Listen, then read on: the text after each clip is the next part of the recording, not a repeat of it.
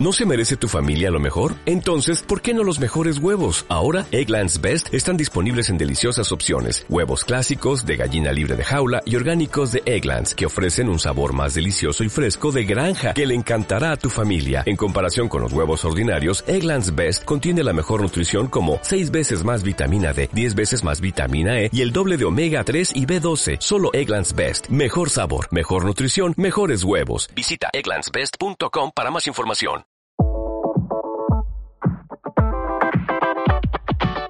Es un gusto nuevamente acá desde este espacio de las industrias culturales y creativas darle la bienvenida a todas y a todos. Mi nombre es Felipe Ramírez, profesor de la Maestría en Diseño de Industrias Culturales y Creativas de la Universidad del Bosque eh, y es muy grato encontrarnos nuevamente en este espacio de nuestro podcast Diálogos de Creación en nuestra plataforma eh, eh, del ecosistema digital que tiene nuestro, nuestra manifestación en nuestro sitio web y en nuestras redes sociales y les agradecemos ampliamente su audiencia y su participación que nos mantienen vivos y vivas en este eh, escenario digital. Hoy con un tema apasionante desde nuestro punto de vista y coyuntural al momento histórico que eh, sucede con nuestras queridas industrias culturales y creativas, que es eh, la economía creativa y hemos así titulado este episodio para el desarrollo sostenible. Esto a propósito de la Declaración de las Naciones Unidas eh, eh, en donde afirma que el año 2021, y esa declaración, es declarado el Año Internacional de la Economía Creativa para el Desarrollo Sostenible. Paso a presentar a nuestras queridas invitadas, eh, una alineación de lujo desde nuestro punto de vista. En primera instancia, y con las gracias, tenemos la participación de Catherine Padilla, asesora de la Subdirección de Relacionamiento Estratégico en COCREA ella es ingeniera ambiental y sanitaria de la Universidad de La Salle, con una formación muy interesante en términos de posgrados, con una excelente experiencia a lo largo de un tiempo en el sector cultural y, con estos roles en COCREA, pues también ha, sido muy refrescante eh, la manera como eh, Catherine, a nuestro juicio, nos puede aportar para poder entender ese tema de la economía creativa y el nexo con el desarrollo sostenible. Catherine, muchísimas gracias, un abrazo, qué gusto tenerte aquí. Muchas gracias por la invitación y lista a compartir, intercambiar y a reflexionar entre todos. Muchas gracias, muchas gracias. Eh, eh, presento a nuestra segunda invitada, Ángela María Reyes. Ángela María es asesora eh, en Economía Cultural y Creativa de la Fundación Gilberto Alzate Aventaño tiene una formación como psicóloga en la Universidad Javeriana y unos posgrados interesantísimos en, en, Management de la Economía Creativa de Kingston University en Londres. Eh, y, con esa experiencia también, toda esa trazabilidad que ha tenido Ángela María en el sector de, eh, de los servicios empresariales para las industrias creativas y culturales en la Cámara de Comercio de Bogotá.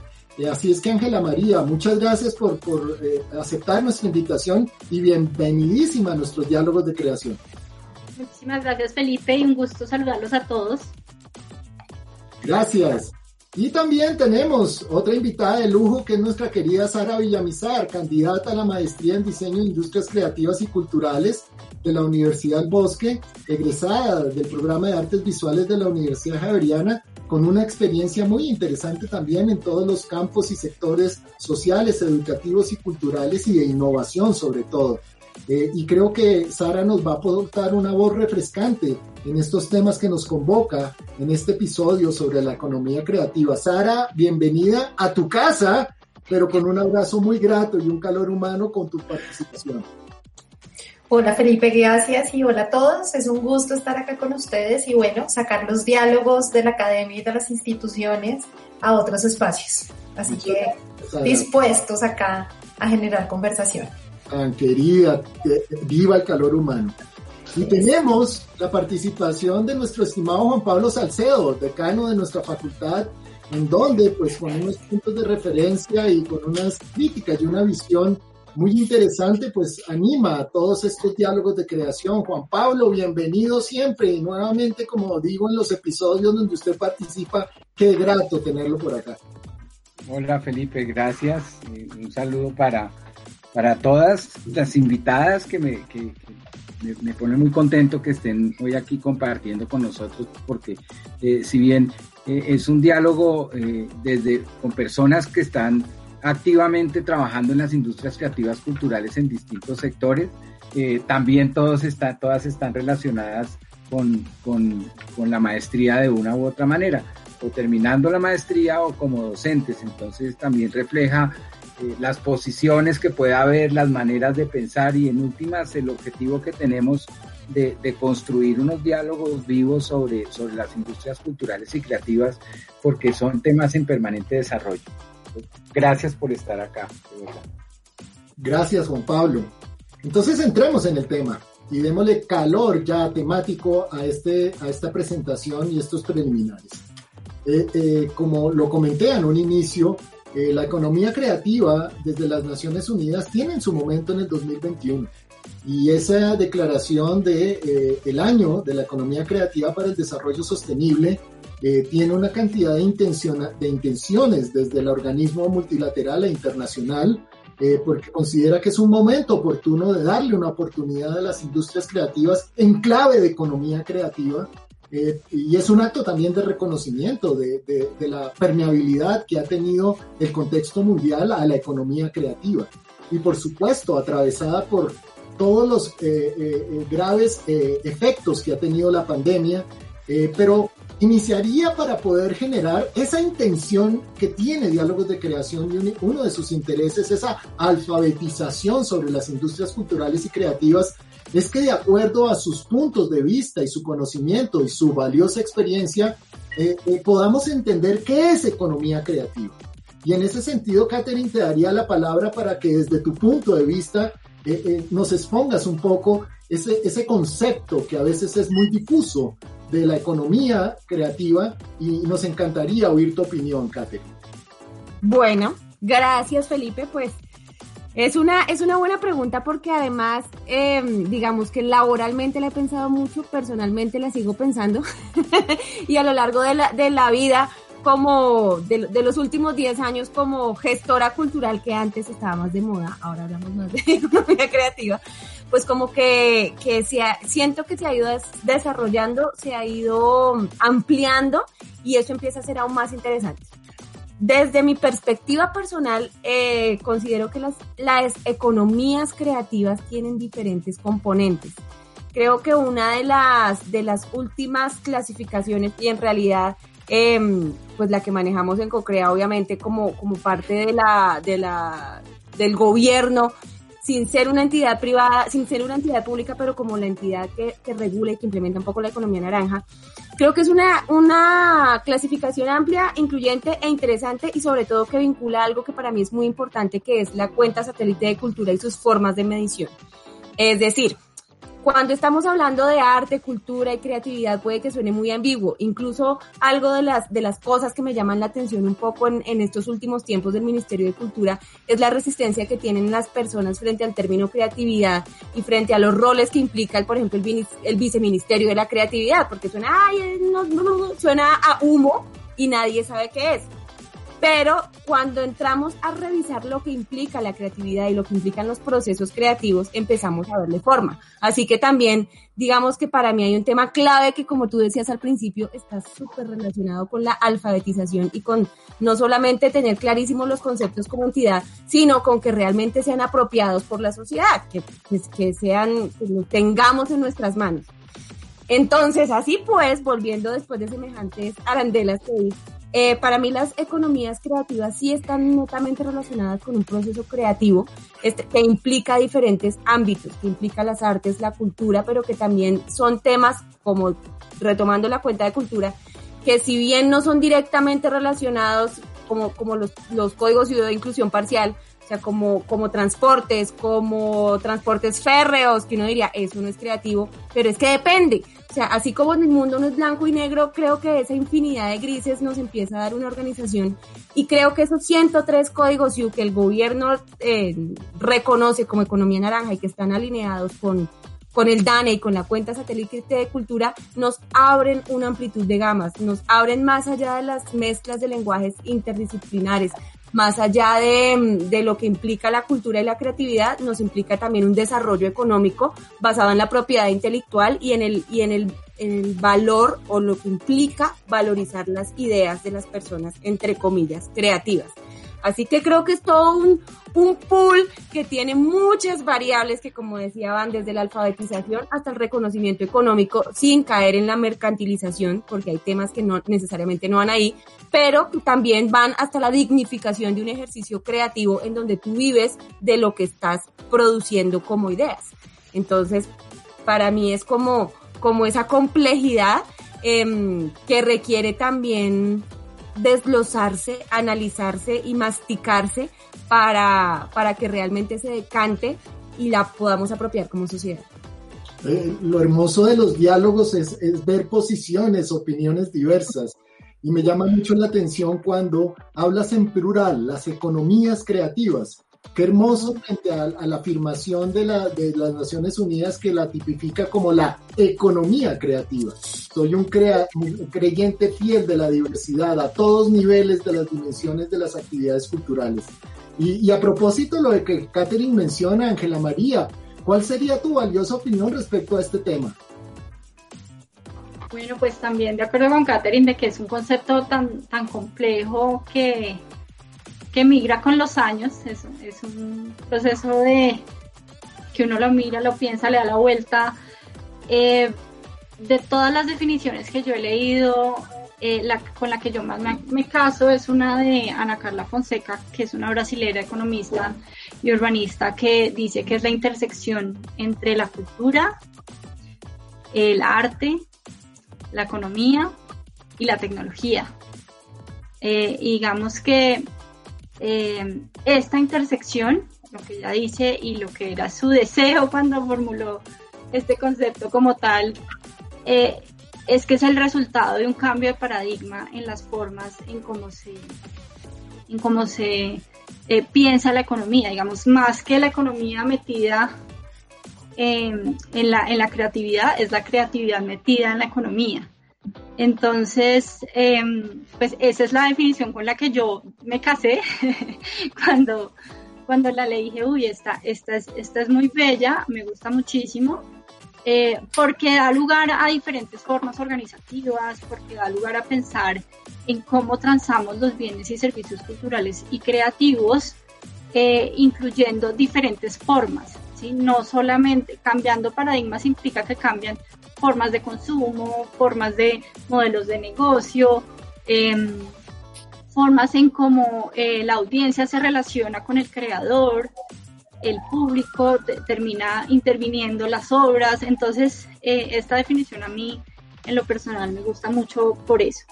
Eh, pero de acuerdo pues con Catherine también el, el, el, el, plural siempre me ha gustado, nunca he encontrado como la definición clara del plural, pero eh, la pluralidad al hablar de economías creativas también nos dice que aterrizar este concepto a lo local es muy importante, porque una cosa es la economía creativa en el Reino Unido, que fue donde estudié yo, y pues claro, allá hay una, una un movimiento muy fuerte, muy, pues, a mí me encanta, me parece hermoso, pero eh, cuando tú llegas a, a, a Bogotá, por lo menos es donde yo más he trabajado, al centro de Bogotá y ver las características tan diversas de lo que hay y las formas tan distintas en cómo la gente tranza, hace intercambios, hace trueques, hace cosas que no necesariamente van a responder al término economía como tradicionalmente estábamos hablando o conociendo, pues eh, genera, genera muchos campos, genera pues una amplitud de, de, del concepto como tal. Entonces, también me gusta mucho esa, esa definición desde las economías creativas.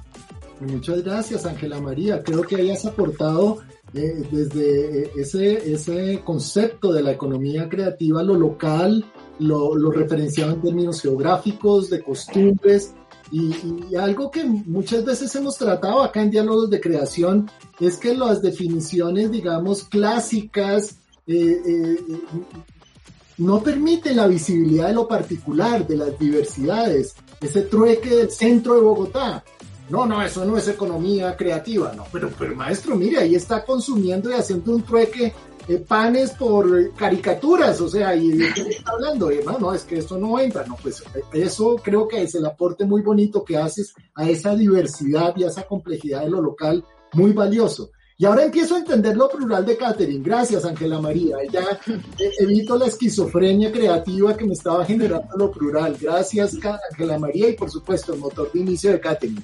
Y Sara, ¿cuál sería tu opinión ya oyendo a, a Catherine y Ángela María sobre el tema? Bueno, pues yo estoy de acuerdo con ellas. Estaría, sería un poco loco decir que no es así, porque creo que han hecho una buena definición colectiva de que son las economías creativas en plural.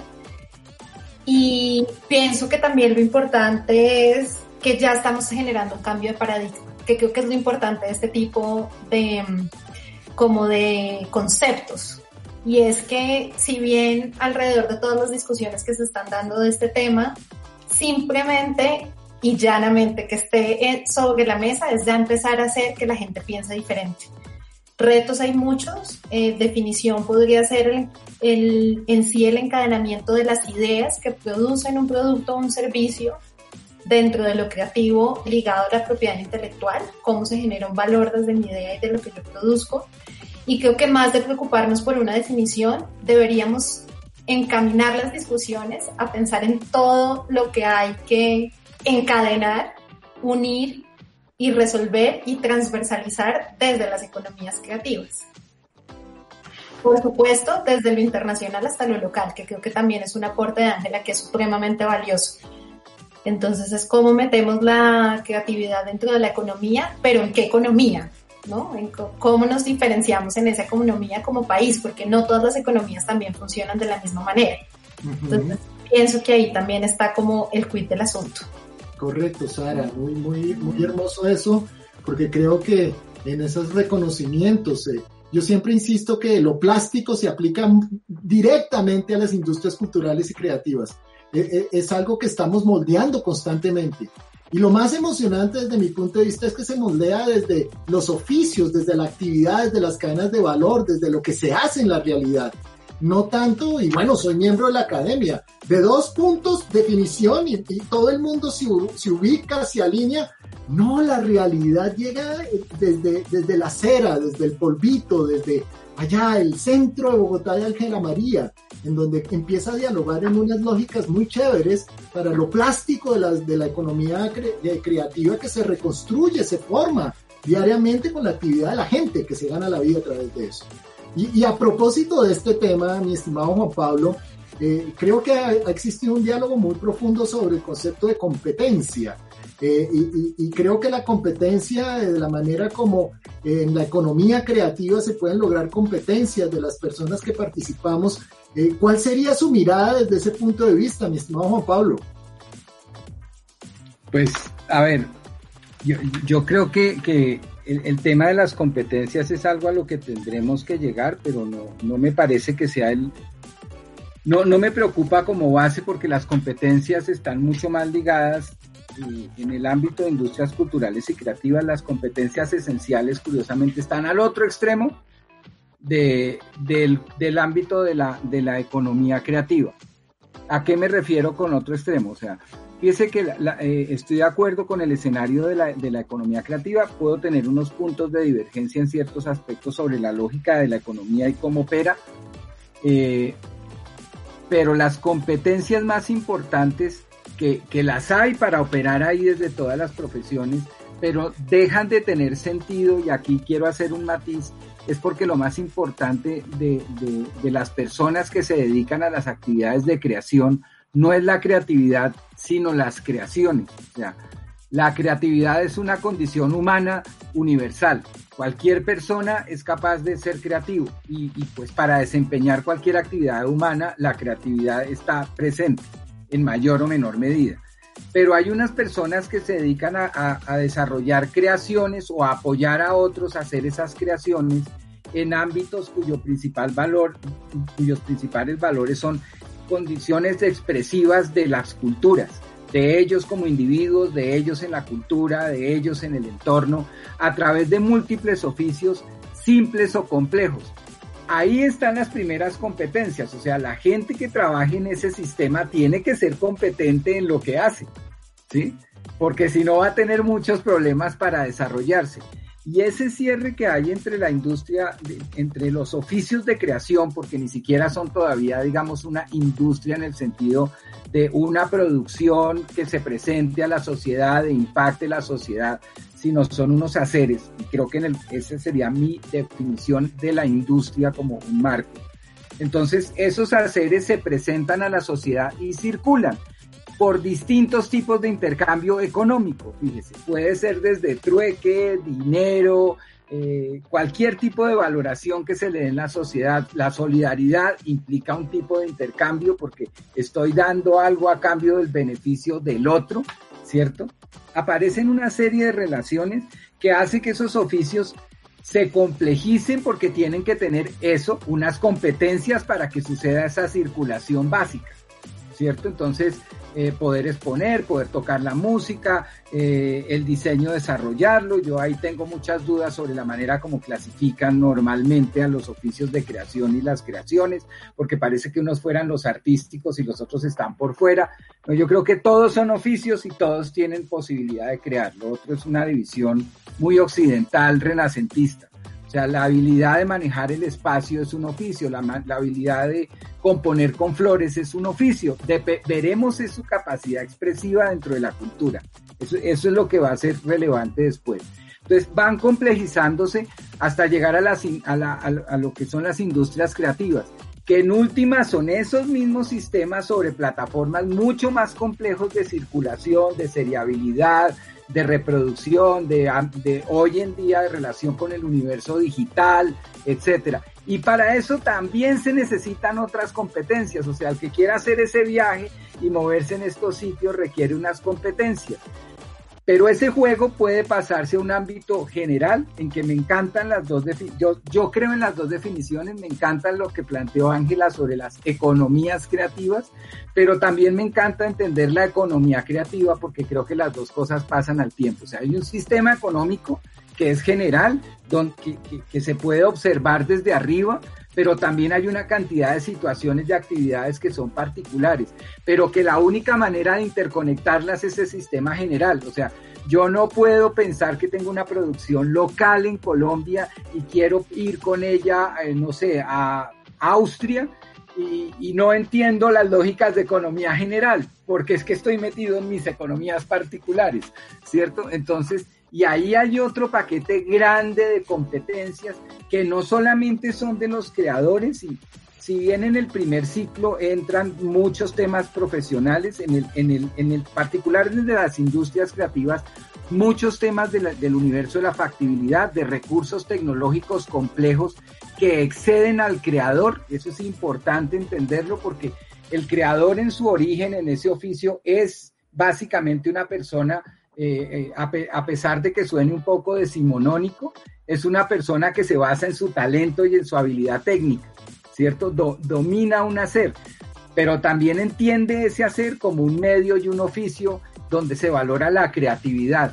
Y también está en el mundo contemporáneo, que es lo que lo dispara en estos nuevos elementos, que es que tiene una actitud frente al mundo que es distinta, que no está encerrado en su taller y, que hace al mismo tiempo que todo ese sistema, y por eso lo tratamos de hacer cuando hablamos de, lo, de las economías, por ejemplo, pues porque es un mundo líquido, muy en la onda de Bauman, o sea, es, no, no, no tenemos cómo hacerlo nunca, cómo hacerlo nunca, eh, eh, y finalmente está operando todo al mismo tiempo pero las economías al final, o la economía, no es otra cosa que la gestión de los recursos, ¿cierto? Entonces, ¿qué, ¿por qué son importantes esas competencias e irlas madurando? Porque ese es el principal recurso que ponemos los creadores en circulación en la economía.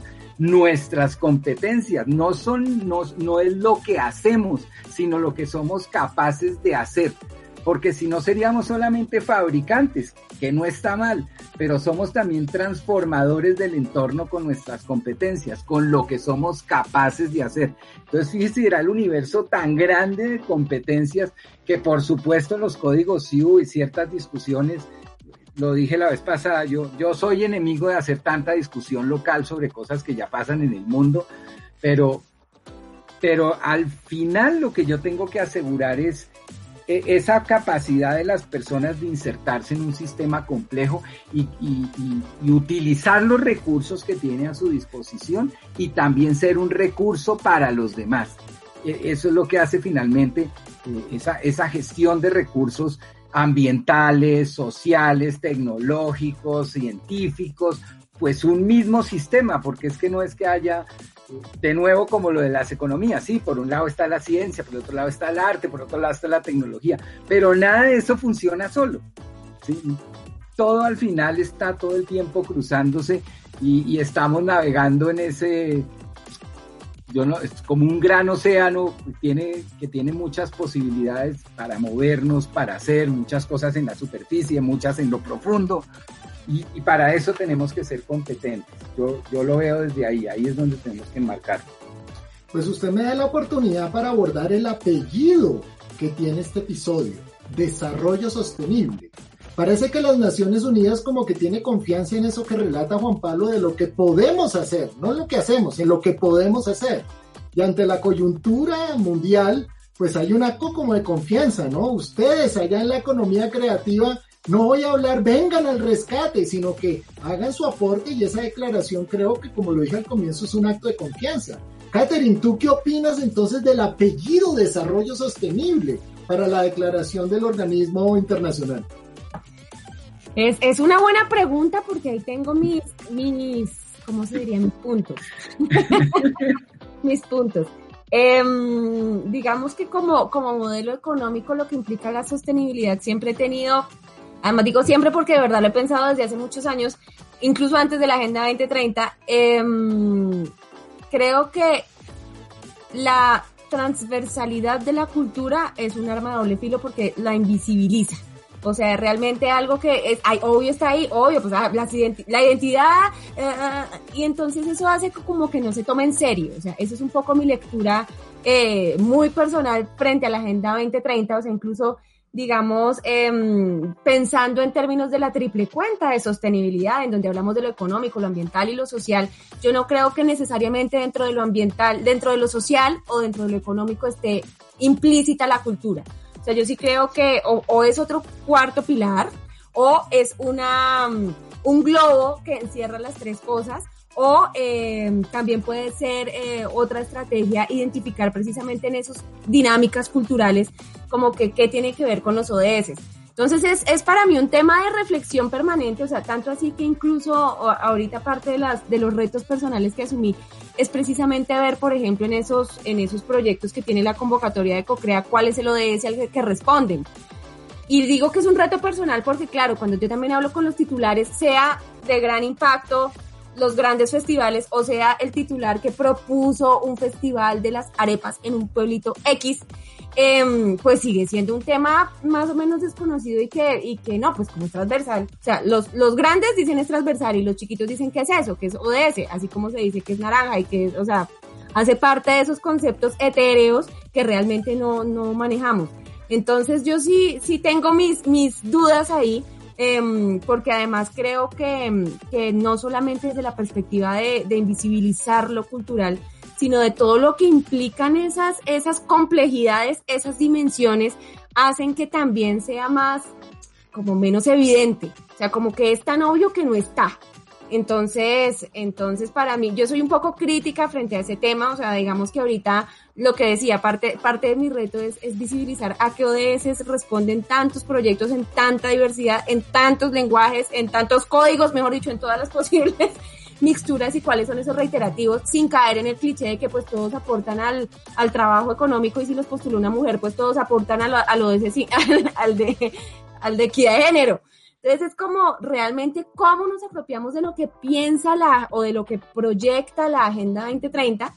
En, en línea con Sara creo que, que también es, si bien hay muchos huecos, o sea, yo siento como cuando uno oprime esas burbujitas de plástico, que es como, como etéreo, eh, sí creo que por lo menos que se haya visto y que se haya nombrado el año de la creatividad nos pone en una agenda global interesante y que hay que saber cómo seguir reflexionando y cómo seguir em, contagiando, impactando, reflexionando frente a esos temas para que dejen de ser como tan etéreos y realmente eh, se vuelvan más, más, no tangibles ni contables porque no es eso, sino de pronto visibles o de pronto reconocidos. O sea, como que no sean etéreos porque sí. De acuerdo, Catherine. Me encantan las lecturas desde la sospecha. Uno debe criticar la realidad constantemente, no de tragar entero. Me encanta esa opinión. Y claro, cuando uno dice sostenibilidad, entonces todo el mundo escurre las babas. Claro, es el modelo. Y realmente eso es un, puede llegar a ser una cortina de humo, como tú la estás diciendo. Además se ve último en, las, en los informes de, de sostenibilidad de las organizaciones.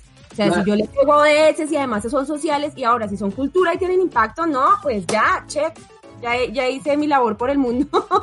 y pues nadie preguntó si los, si las, si los procesos formativos realmente eran lo que se demandaba en ese momento, o si los niños se durmieron o... o sea, ese tema sigue siendo demasiado borroso para mí. Me encanta la alineación de Cocrea. Hace, hace una semana estábamos dialogando con, con la directora, con Mónica Ramírez, y ahora te oigo hablar. Bueno, Cocrea tiene una alineación muy interesante, Catherine. ¿Qué opiniones tan valiosas y tan bonitas? Y Ángela María, ¿tú qué opinarías entonces de ese apellido, de lo de desarrollo sostenible y declarar a la economía creativa y ponerla en el, en el, en el escenario mundial? Bueno, pues yo también soy escéptica un poco eh, frente al tema del desarrollo sostenible. Eh, mi, punto de mi, punto de llegada, mi punto de partida más bien al tema de las industrias culturales y creativas hace muchos años fue un colectivo en el que hacíamos educación ambiental. Entonces eh, fue un giro llegar hasta acá y han pasado muchísimas cosas. pero cuando yo vi eso, que fue el año, el año pasado, a principios del año pasado, que en 2019 se declara que en el 2021 eh, la economía creativa es la líder del desarrollo sostenible.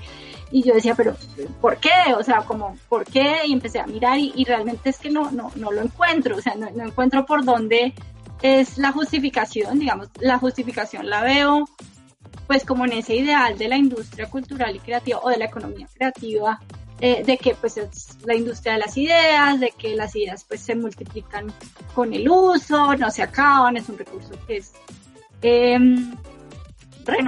es, es, eh, pues, renovable, eh, ilimitado, que entre más lo compartamos pues más se va a multiplicar.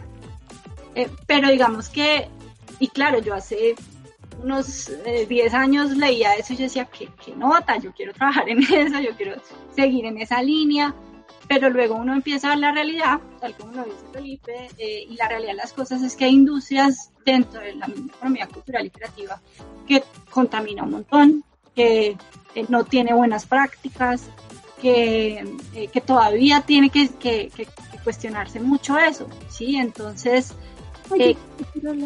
¿Puedo, ¿Puedo hacer una acotación de ejemplo? Es que, por ejemplo, me llama mucho la atención eh, si estamos pensando en la sostenibilidad, no sé, en la industria del cine, en los festivales, en los conciertos, o sea, es una cosa absurda, o sea, desde la perspectiva ambiental sería totalmente insostenible. Total. todo tipo de análisis. Y también cómo se romantizan, eh, no sé, las prácticas de las comunidades indígenas y demás, que per se entonces ya son ultra sostenibles, eh, ecológicas y demás y a veces son hasta temas de, pues, de salubridad, o sea, no, ya, quería complementarte en tu... Sí, muchas gracias, tal cual, a eso iba y es, por ejemplo, la moda, la moda después de la industria aeronáutica es la que más contamina. Entonces, digamos que en el lado romántico de las cosas, siento que igual los creadores sí se están cuestionando ese tipo de cosas. Es decir, gente en el sector de la moda se piensa y dice cómo hago estos procesos más sostenibles. Gente en los festivales está diciendo cómo hago un equilibrio de la huella de carbono que estoy generando porque viajan en avión no sé cuántos artistas y, y, y van a estar acá y entonces cómo hago para mitigar eso. Eh, pero de todas maneras eh, sí, sí siento que es, que es, compleja la definición. También yo dije, bueno, ¿y cuál es la definición de desarrollo sostenible? Eh, ¿qué, es, ¿Qué estamos entendiendo por desarrollo sostenible? eh, si seguimos con la misma noción de que es eh, el desarrollo de nosotros sin comprometer las, las, generaciones futuras. Y este tema ambiental a mí me, me, llama mucho y las personas, y pues también sigo personas que, que, que, que hacen mucho trabajo ambiental y bueno, ¿qué está pasando hoy? ¿Qué estamos viviendo hoy? ¿Qué estamos haciendo hoy de verdad para que, y no esperar a que la generación futura llegue espontáneamente, sino qué estamos haciendo hoy como industria para, para, para ser sostenibles? Entonces yo creo que más que ser una celebración que somos el, tenemos el año de la economía creativa para el desarrollo sostenible, es pensarnos qué estamos haciendo como industria o como economía creativa para ese desarrollo sostenible. Creo que esa es la gran pregunta. Correcto, Ángela María, y siempre desde mi punto de vista esas peleas entre el idealismo y el realismo, ¿no? El idealismo de la sostenibilidad y el realismo de la huella de carbono, del cambio climático, de la inequidad de género, de toda una cantidad de temáticas que si yo veo los objetivos del milenio, pues están poco a poco viéndose más difíciles de lograr. Y esa agenda pues hay que cuestionarla y me parece notable la lectura de la sospecha y lo que tú nos aclaras, Ángela María, de, realmente la industria creativa tiene esfuerzos, pero también tiene perversiones y perversiones que distan mucho de ese concepto de las, del desarrollo sostenible. Y, en ese sentido, Sara, ¿tú, ¿tú qué opinas con todo este preámbulo tan interesante de Catherine y Ángela María? Mm, me uno a los cuestionamientos en pensar primero que siento que es unas patadas de ahogado, tal vez, al preguntarme que los objetivos de desarrollo sostenible de la Agenda 2030 estamos en el 2021 y que hemos logrado. O sea, creo que también es importante revisar pues qué es lo que se ha logrado dentro de ese propósito de esos objetivos de desarrollo sostenible. ¿Cuáles son esos objetivos? Darle también un poco de contentillo a aquellos que siempre hemos pensado que la cultura debe ser uno de los objetivos de desarrollo sostenible en un tema transversal pero además también pensar, yo lo veo un poco en que debemos pensar que nos ponen como salvación de esa agenda de objetivos de desarrollo sostenible y eso me preocupa aún más, sobre todo después de un año de pandemia. Porque si algo a mí me preocupó en este año de pandemia es que estamos teniendo, nos estamos devolviendo en lo ambiental. Piensen todo lo que se está haciendo alrededor de los domicilios, de los empaques. O sea, aquí a mi casa si uno pide un domicilio porque no puede salir por la cuarentena, ya no llega una bolsa y una caja, llegan cinco bolsas, siete cajas, es una cosa que también lo hace uno pensar mucho, bueno, como decía Ángela, hacia dónde vamos de lo ambiental, o sea, cómo cuidamos nuestro entorno, pero también las desigualdades. Es un año que nos ha hecho la única forma de interactuar, de aprender, de trabajar, es a través de la tecnología y eso también ha ampliado un montón de brechas. Entonces, si vamos a ver la profundidad de los objetivos de desarrollo sostenible, lo ambiental, el ser, en tener menos desigualdades sociales, en cerrar brechas tecnológicas, en acercarnos y de alguna manera poder catapultarnos hacia el futuro de una mejor manera, yo creo que en este momento pues estamos mal.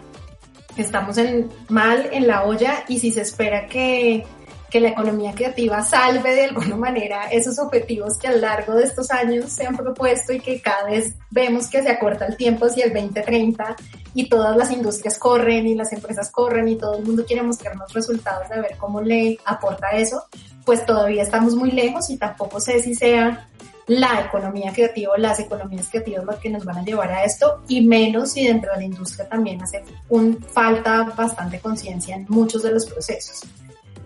Entonces, eh, creo que ahí hay muchas cosas que pensar y empezando desde qué es un objetivo de desarrollo sostenible y de qué estamos y de todo el atraso que estamos generando en, en medio de, de esta coyuntura de salud y de temas sociales tan grandes y ambientales y de todo tipo, también ni hablar de la equidad de género, ¿no? Porque también vemos ahí pues todo lo que se ha reducido. Correcto.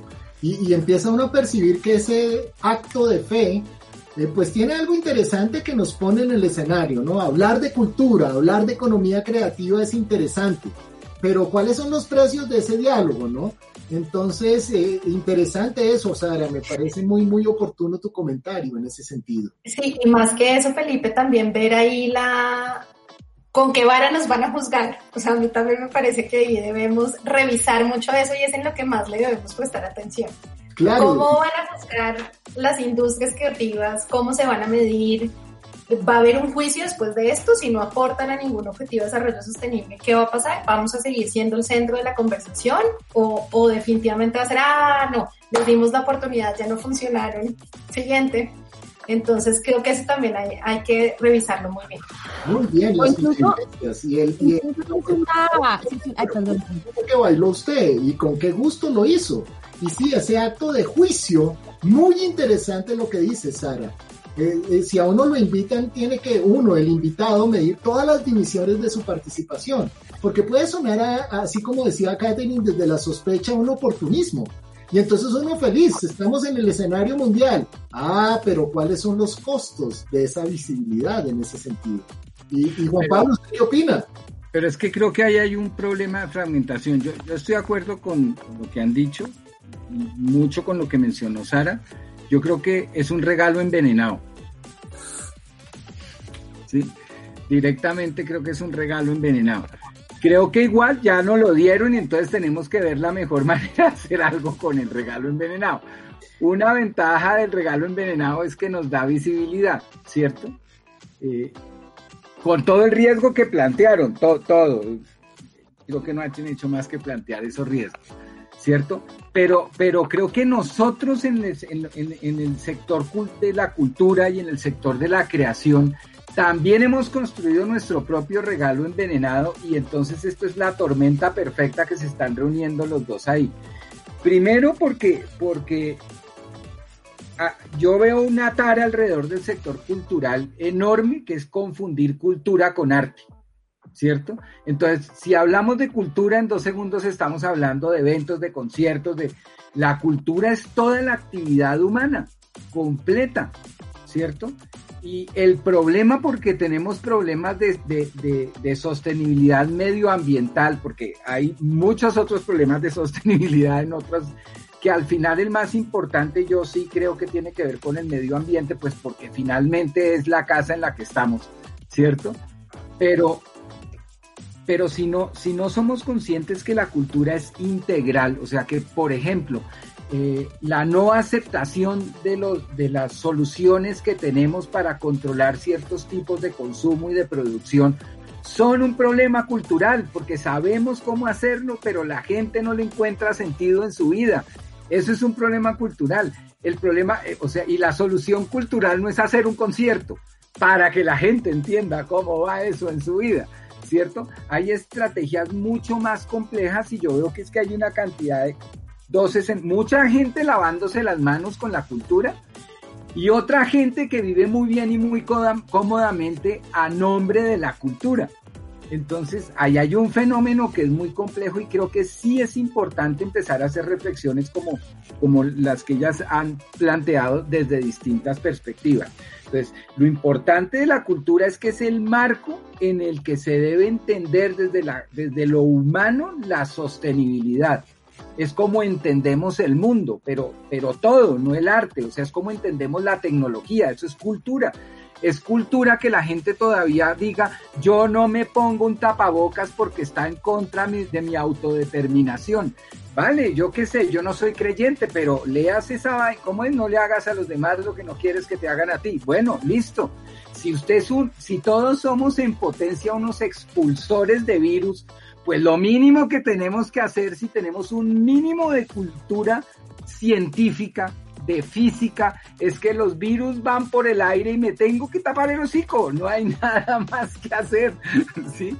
Pero hay gente todavía que no tiene la más mínima cultura científica y no entiende eso y, lo, y transpone otra cantidad de valores sobre los que tampoco tiene ningún control sobre ese principio básico de convivencia pues ahí hay un problema de cultura, no hay un problema de conciertos, ni de músicos, ni de nada, hay un problema de cultura. Entonces yo sí entiendo ahí la cultura como esa herramienta para la transformación y que nos debe ayudar a hacer, a entender una sostenibilidad ambiental, pero también en sus partes, parecido a lo que decía Ángela de las economías y la economía, pues igual la sostenibilidad ambiental, la sostenibilidad en general y las sostenibilidades. Porque como ese universo tan grande es difícil de masticar, pues yo lo tengo que llevar a cómo hago una sostenibilidad política, una sostenibilidad económica, una sostenibilidad social, una sostenibilidad tecnológica. Además, porque las llaves de mucho de ese proceso de sostenibilidad están en esas pequeñas sostenibilidades. Y ahí tendremos que tomar decisiones horribles. Yo voy a exponer una muy mía. Y a mí siempre me regañan con eso porque, ah, es que usted está en contra de la familia. Somos demasiados. Me pueden decir lo que quiera. Somos demasiados. Y si seguimos siendo más todavía, pues el problema no va a tender a solucionarse. O sea, si el problema es que somos muchos, pues la solución no pasa por ser muchos, pero no tan dañinos. ¿Sí? Pasa también por no ser muchos. Y pues hay soluciones bárbaras, que las hay, ¿cierto? Eh, pero también pasa por cómo entendemos una cultura donde se priorice el control de la natalidad y no las barbaridades como lo que pasó en el Perú de a este es feo, entonces lo, lo, esterilizo y al otro tal cosa. Eso es cultura. ¿Cómo somos capaces de autorregularnos, por ejemplo, como sociedad? Y no pensar que es más importante tener más gente para pagar pensiones, pensiones de un mundo insostenible, eso es cultura. ¿Sí? Entonces creo que la cultura está en todo ese panorama. Ahora nos bajamos. Gran parte de la representación cultural en la, en, la humanidad pues tiene que ver con su capacidad creativa, su capacidad de representación de sí mismo, de sus procesos, de cuestionar el mundo, de tener un, un pensamiento crítico, de representar sus identidades, etcétera pero la cultura tampoco en sí misma es un positivo. Creo que en eso es una intervención magnífica, Catherine. O sea, es parte de la cultura de una comunidad la ablación del clítoris. Eso es de la cultura, ¿cierto? Ahora, es lo que queremos, pero también a veces imponemos cosas porque son de nuestra cultura que es buena y positiva, ¿cierto? Pero no necesariamente son aplicables en todo el mundo. Entonces, primero entendamos que son culturas... O nos justifica. Es que es cultural. Sí, exacto.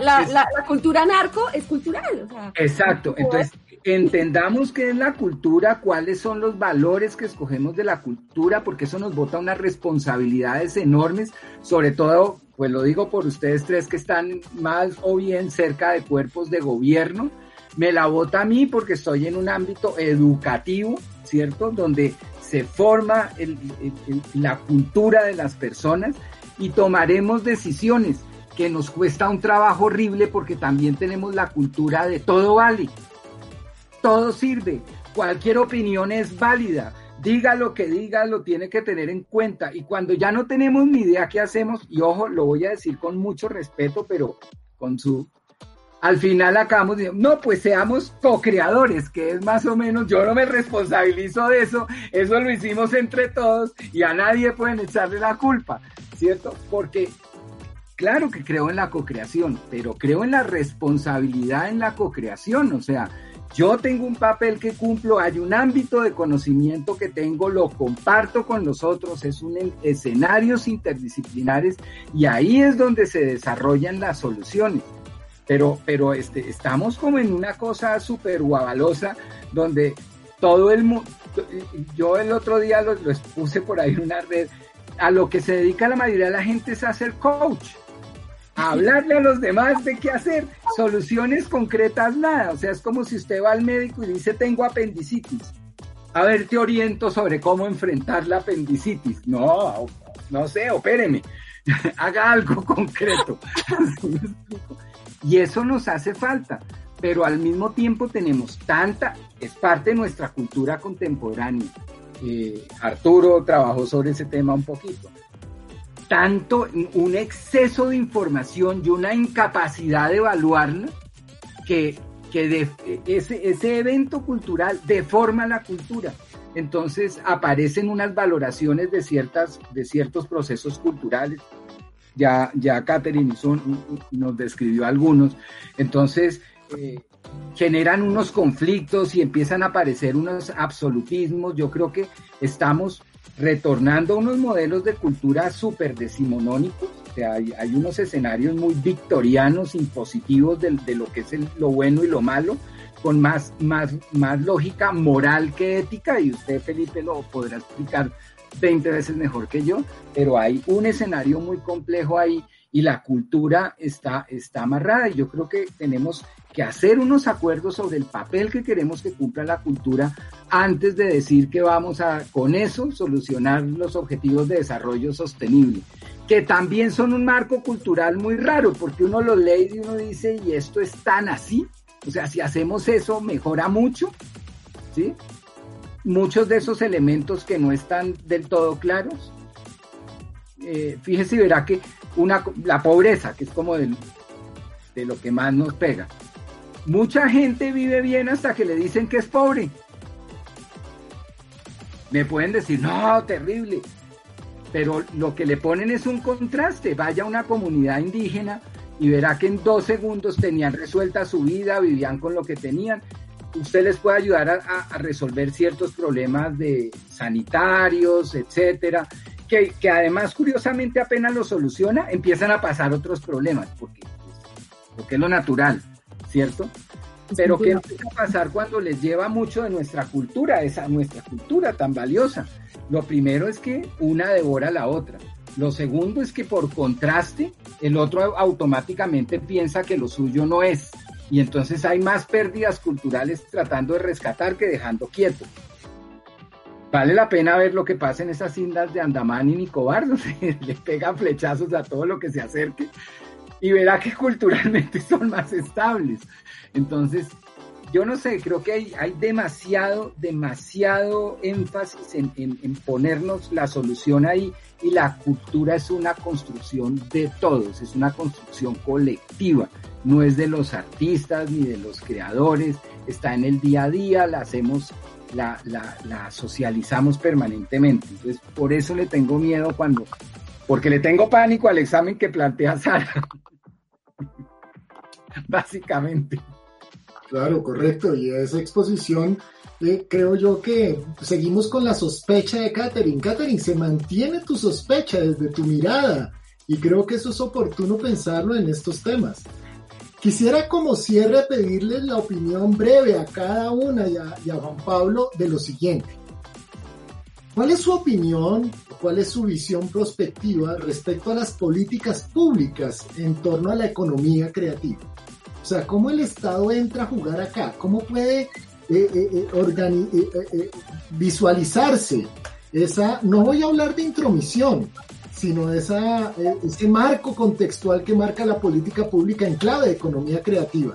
Y de manera, digamos, muy sucinta les pido el favor de su opinión eh, para dejar ese tema que creo que va, va, a sembrar es discusiones, pero una opinión muy valiosa en sus voces en ese sentido. ¿Cómo se mezcla acá la política pública?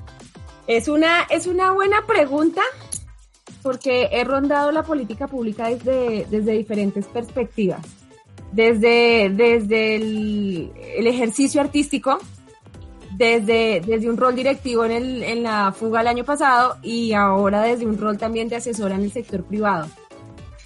Em, yo creo que, como decía Juan Pablo, es un regalo envenenado. Es una, es una posibilidad bien interesante. Valoro de, las, de los momentos actuales la oportunidad que tenemos también de medir y cuantificar ciertas variables, no las únicas, no las últimas, no las exclusivas, pero, pero me parece muy valioso que se empiece a cuantificar y a tener también cifras y datos frente a potenciales impactos, frente al desarrollo económico. Esto también siento desde mi perspectiva que permite también valorizar y, no, no en el sentido económico, sino eh, dignificar y darle valor a ciertos ejercicios profesionales que, que, tenían niveles, ¿no? O sea, si tú eres esto, estás aquí, pero si haces esto, uy, no, eso, eso no es, no, no vale la pena, eso no. Entonces creo que eso permite como, como valorar en, en cierto sentido el, el ejercicio. Creo que, que todavía está distante de la realidad, de la realidad en muchos sentidos, o sea, tanto de la realidad creativa como las realidades, las realidades locales como de las, las necesidades también y los ejercicios que demanda también la sociedad. O sea, siento que están distantes, son como, como focos paralelos, pero em, creo que precisamente pues son estancias de lo que se, de lo que se va gestando, ¿no? Voy a decir algo un poco horrible. Como dices tú, que tal vez no va a gustar, pero pues creo que también eh, tristemente los, los gobiernos, eh, las sociedades responden a los gobiernos que eligieron, ¿no? Entonces, pues a lo mejor es lo que necesitamos y es lo que hay. Entonces, hay que, mm, hay que también saber cómo manejar ese regalo y cómo potenciarlo también desde el ejercicio de cada uno. O sea, yo, yo en este momento lo veo como, como, como profesional de, del, del sector creativo, más en un ejercicio administrativo y más en un ejercicio propositivo. Eh, desde mi perspectiva como artista lo veo diferente, así que todo depende, depende de cómo lo manejemos y ese es, ese es nuestro gran regalo envenenado que hay y que tenemos que incidir. De acuerdo, Catherine, clarísimo, cristalino. Ángela María, ¿cuál sería tu opinión en ese sentido de la política pública? Pues eh, mucho que pensar, mucho que pensar. Eh, yo, yo la verdad es que con esto del COVID he estado muy, muy pensativa. O sea, que veníamos con un, tema de política pública que pues como es política pública también los resultados los vamos a ver en, en muchos años. Es decir, no, no, no es algo que podamos ver ya, que muchas personas quieren ver ya y que quisiéramos, incluyéndome, ver resultados pronto de cosas que, que, que son como etéreas e intangibles que todavía eh, no, no, podemos comprender. Entonces, digamos que pues tenemos el, problema de la continuidad de los gobiernos, este, digamos que la, la, esta política o esta visión de la economía creativa como una agenda de desarrollo eh, para un país, que es, es, casi como se está viendo desde, desde este gobierno, pues se va a acabar eh, pronto. Eh, y pues no sabemos qué va a pasar, no sabemos quién va a llegar y esto va a, van a pasar cambios que puede que se desmaterialice muchos de los esfuerzos que se han hecho en estos últimos años. Entonces, em, yo pues soy un poco escéptica frente a, lo que va a pasar. Eh, creo que pues hubo un COMPES 2010 que, que, pues, no, que después tuvo que haber una ley, o sea, como que como que siento que muchas veces nos quedamos en la política, en la política, pues mi compromiso como, como ciudadana y como fiel creyente del talento de las personas y de que los ah, creadores y los artistas eh, merecen vivir bien a partir de lo que hacen, pues será seguir trabajando eh, haya o no haya política, ¿sí? O haya una implementación o haya recursos para eso, pues seguir trabajando en eso eh, pero pues digamos, siento que el tema se ha politizado muchísimo, que probablemente el próximo gobernante que llegue va a, a, a tratar de despolitizar un poco el tema de la economía naranja específicamente. Eh, hay instituciones muy valiosas como COCREA que pues yo creería que van a seguir y, es, y darle continuidad. Esas cosas son muy importantes. Eh, digamos que el, hecho de haberle dado continuidad a Proimágenes, por ejemplo, pues ha hecho que estemos y es una política funcionado Entonces creo que, eh, pues en últimas las instituciones son personas, hay personas que le apuestan a, cosas, que creen en ellas y que, y que esperemos que, que, va a pasar, quién llega, qué que, tono le va a dar esto, para que no nos pase lo que pasó con ese COMPES de 2010 que que pues no, no, no se vieron los resultados que esperábamos cuando salió. E, en este momento estamos viendo más resultados, así muchos quedamos otros muchos más resultados, estamos viendo muchos más resultados de lo que pasó con un Compass que se quedó archivado. Em, y bueno, pues eh, si la política sigue, si las instituciones que se crearon siguen, pues podemos ver un reflejo de eso en unos años con esa esperanza yo sí estoy.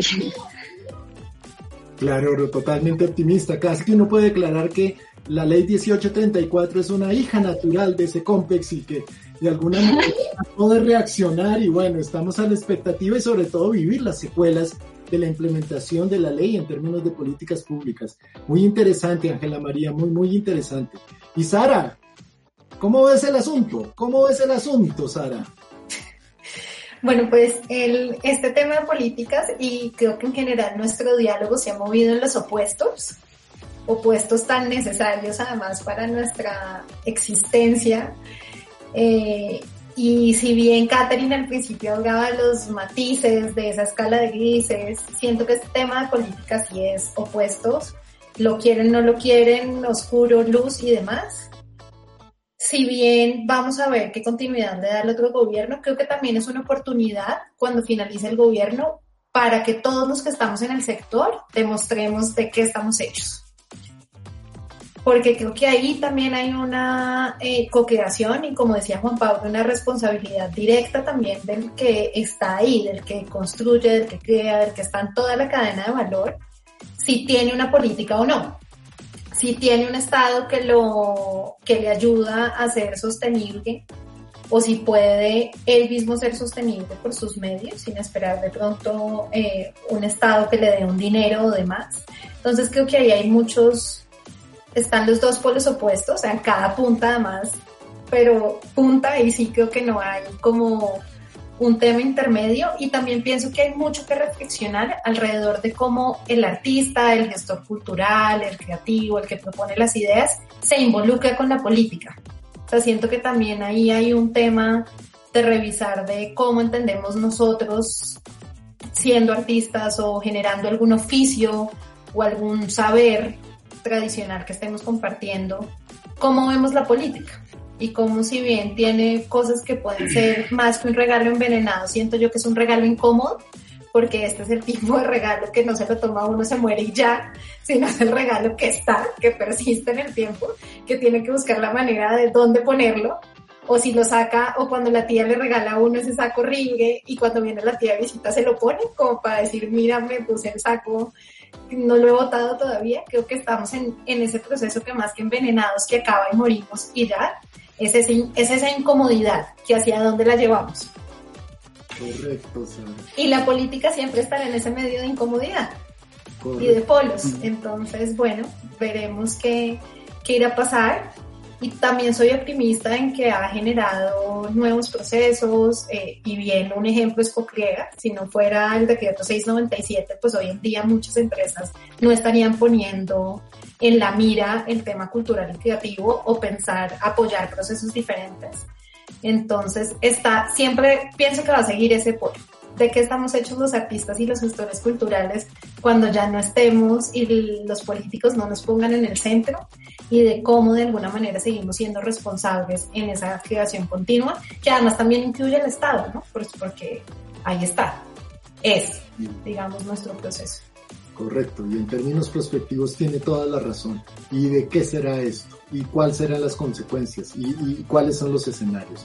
Y Juan Pablo, en la secuela del regalo incómodo, y en la síntesis y en el ocaso de este episodio tan interesante, eh, ¿usted qué podría aportar en ese pensamiento sobre la política pública, mi estimado Juan Pablo? Bueno, yo primero diría, a ver, creo en la función de la política, creo en la, en la política como, como una, manera de, generar acciones que produzcan acciones en las personas y creo que ese es el, el, el sumum de un acto creativo. ¿sí? La política en última revela los ámbitos estratégicos de cualquier actividad humana. Eh, no le tengo fe a los políticos, ni a la, pero y cuando hablo y, al sistema político, incluyendo nosotros y nuestra manera de ejercer la ciudadanía, porque creo que tenemos vocación de menores de edad. O sea, o buscamos a alguien que nos solucione el problema, o queremos a alguien que nos ayude a todos por igual y nos saque eh, nos dé ayudas y, los artistas y los creadores tenemos una tendencia muy grande a pensar que lo de nosotros sí es lo valioso y todos tenemos derecho a que nos lo financien, nos lo patrocinen, nos lo hagan, etcétera. Y eso no es real, no es real en ninguna parte del mundo. Tampoco creo que el Estado deba desentenderse y dejar de mirar y de, lo, lo dije antes, de, de seleccionar qué es lo que trabaja y unas veces seleccionará unas cosas y otras otras. Esa es la gracia de la democracia porque unas veces pues favorece unos intereses, otros otros, eso, eso es el diálogo político, pero también debe haber una política de Estado, o sea, detrás de eso debe haber algo más permanente. Eh, me, me, parece buenísimo que haya llegado la idea de hablar de industrias culturales y creativas y de economía creativa por medio de la economía naranja, pero la veo muy débil y básicamente la veo muy débil porque no contempló ningún evento cultural para ser apropiada por la sociedad. Y, la, y, lo político precisamente es una construcción colectiva, o sea, no podemos convertir en, temas que no son de sobrevivencia inmediata, eh, maneras de vivir en normas y en leyes si no tienen un principio de arraigo en la sociedad porque es muy complicado precisamente por un tema cultural. Entonces aquí hubo un interés de traer algo que siempre ha existido, ¿sí? Siempre ha existido, o sea, eh, la relación entre los productores, las, los que circulan, los que consumen, desde los romanos existe, o sea, no, no tenía ese nombre, ni tenía esas maneras, ya ha cambiado a lo largo de la historia, pero cualquier pintor renacentista sabía cuánto cobraba por una cara, cuánto por una mano, cuánto por una segunda mano, y cobraba más a veces por las manos que por las caras, porque son más difíciles de pintar, y el cuadro era más caro si le ponía lápiz lazuli, porque esa vaina era carísimo, y, no por eso dejaron de ser grandes artistas, ¿cierto? O sea, eh, hay, una relación del artesano, de la persona que hace, quien, es capaz de, que, tiene la capacidad de hacer factible la creación con el mundo real. Y nosotros lo hemos distanciado precisamente porque hay un universo de idealismos que a mí me parecen peligrosísimos. O sea, el, el, idealismo ha matado más gente en la historia que las buenas intenciones. Y las buenas intenciones ya han hecho hasta daño. Entonces, entonces, lo, me parece que podemos caer en un idealismo que trata de combatir otro idealismo. Entonces tenemos que encontrar decisiones prácticas, decisiones que nos hagan coger ese regalo envenenado. Usted lo dice más bonito, pero yo sigo pensando que es envenenado. Eh, eh, no sé, piense en un pez globo. Un pez globo es un bicho súper tóxico, es literal un regalo envenenado pero hay que buscarse unos buenos chefs que lo sepan preparar y saquen de eso lo mejor, si me explico? Esa es la situación en la que estamos, no solo por, por el tema que hablamos al principio, sino en general por las maneras de construir política pública, porque en este país quienes llegan a construir la política pública normalmente son los mejores. Si hablo de industrias culturales y creativas, voy a, voy a hablar, porque lo vi en una obra de teatro eh, eh, que se llama Viejo Amigo Cicerón y es una obra contemporánea sobre Cicerón, con textos de Cicerón. Y a Cicerón en algún momento le preguntan eh, sobre la utilidad de los héroes y que si no, lo que se necesitará no es un héroe que nos venga a rescatar. Y Cicerón contesta que no. Y Cicerón, o sea, unos años han pasado y dice que no, que la sociedad lo que tiene que ser capaz es de elegir a los mejores para que la representen. Entonces, igual pasa en nuestro tema. ¿Están los mejores de nuestro tema construyendo la política pública? Yo me haría esa pregunta desde el lado de los creadores, de la academia, etcétera. No le voto esa pregunta a la gente que está más cerca del Estado porque los pongo en un lugar súper incómodo, ¿cierto? Pero, pero, pero e, e, ese es el primer tema, y porque tenemos la cultura de trabajar con los mejores para hacer un acto creativo por encima de todo, porque yo creo que tener industrias creativas, economía creativa, etcétera. En últimas, y lo hemos hablado, Felipe, es para generar una sociedad creativa, una sociedad que sea capaz de reinterpretarse a sí misma, de resignificarse.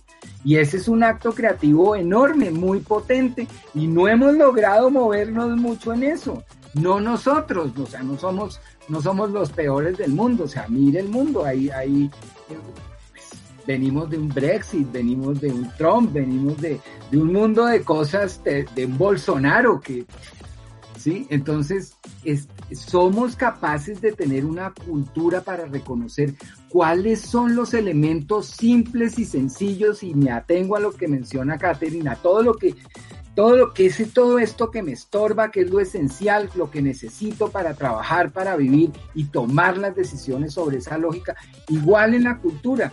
O sea, para ser un músico necesito vender 40 mil millones de copias y hacer 20 tours mundiales o necesito sencillamente vender lo suficiente para ganarme algo eh, con lo que pueda tener una vida digna, vivir bien, aportar a los demás, comunicar a los demás.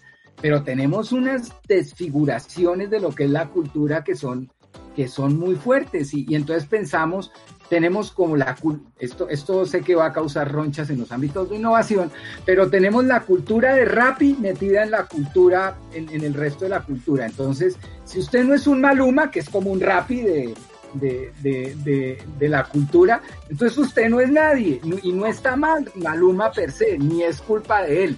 ¿Sí me explico? Pero, pero hay otras maneras de circular la cultura, hay maneras de horizontalizarlas, de compartir, de trabajar y generarían igual una circulación enorme de recursos, le darían trabajo a más personas y no quiere decir que no haya personas que circulen más en el mundo, dependerá de sus capacidades, de sus competencias, del deseo de uno, de los otros, pero vivimos en un sistema muy cerrado de circulación cultural y eso es responsabilidad de la política pública, pero la política pública no es capaz de ver sino un modelo, una manera de hacerlo y, no tiene la suficiente información, como decía Catherine, ni tiene la manera de entender el mundo como nos plantea Ángela, para, para, para poder involucrar todos esos sistemas. Y, y, que haya espacio de construcción para todos en la justa medida. Ojo con eso que voy a decir también. Porque, porque una sociedad no necesita, necesita cultura, mucha en su vida cotidiana, y arte, mucha en su vida cotidiana ¿cierto? Pero también necesita ciencia, también necesita tecnología, también necesita conocimiento del derecho. La cultura es un tema mucho más rico y, me parece que ahí estamos débiles, estamos débiles. Eh, hay, hay, un primer paso que, que valoro, pues porque puso unos temas bien o mal en discusión, eh, incluso a los que estén absolutamente en desacuerdo, bueno, les dio por lo menos un lugar para discutir los desacuerdos, eso me parece bien, eh, pero, pero, pero creo que estamos empezando y, y es responsabilidad de todos nosotros. Muy bien, Juan Pablo, muy interesante. Bien, yo creo que eh, acá nos podríamos quedar un poco más de tiempo eh, estas narrativas digitales tienen una relación con las temporalidades muy intensas, ¿no? Cuando uno dice, dos horas, pues bueno, ay, allá ve el amanecer al final del túnel. Eh, entonces, pero esto tiene una segunda parte, eh, querida audiencia y queridas invitadas y Juan Pablo. Esa segunda parte, y de una vez extiendo la invitación al vivo de nuestro podcast el próximo 4 de marzo, eh, para que eh, desde ya, eh, con la interacción de nuestra audiencia, sigamos debatiendo estos temas de la economía naranja a la luz de la sostenibilidad, que han sido tan interesantes. de antemano, Catherine, Ángela María, Sara, mil gracias, Juan Pablo, por esta opiniones y esta riqueza y este tejido de incertidumbre que ustedes han dejado sobre estos temas, que creo que es tan oportuno. Yo soy un enemigo de lo que es certero, claro y transparente y cristalino, porque esa no es la realidad contemporánea. La realidad contemporánea es que desde la sospecha de Catherine, entonces hay que leer la realidad oportunamente. es que muchísimas gracias, eh, les agradecemos profundamente en el equipo de Diálogos de Creación su presencia, sus valiosas opiniones y las esperamos y esperamos que Juan Pablo también nos acompañe en el vivo de, la próxima semana eh, eh, en estos diálogos de creación. Así es que mil gracias nuevamente y, esperamos tenerlas en, en, su compañía y su valiosa opinión en nuestro vivo.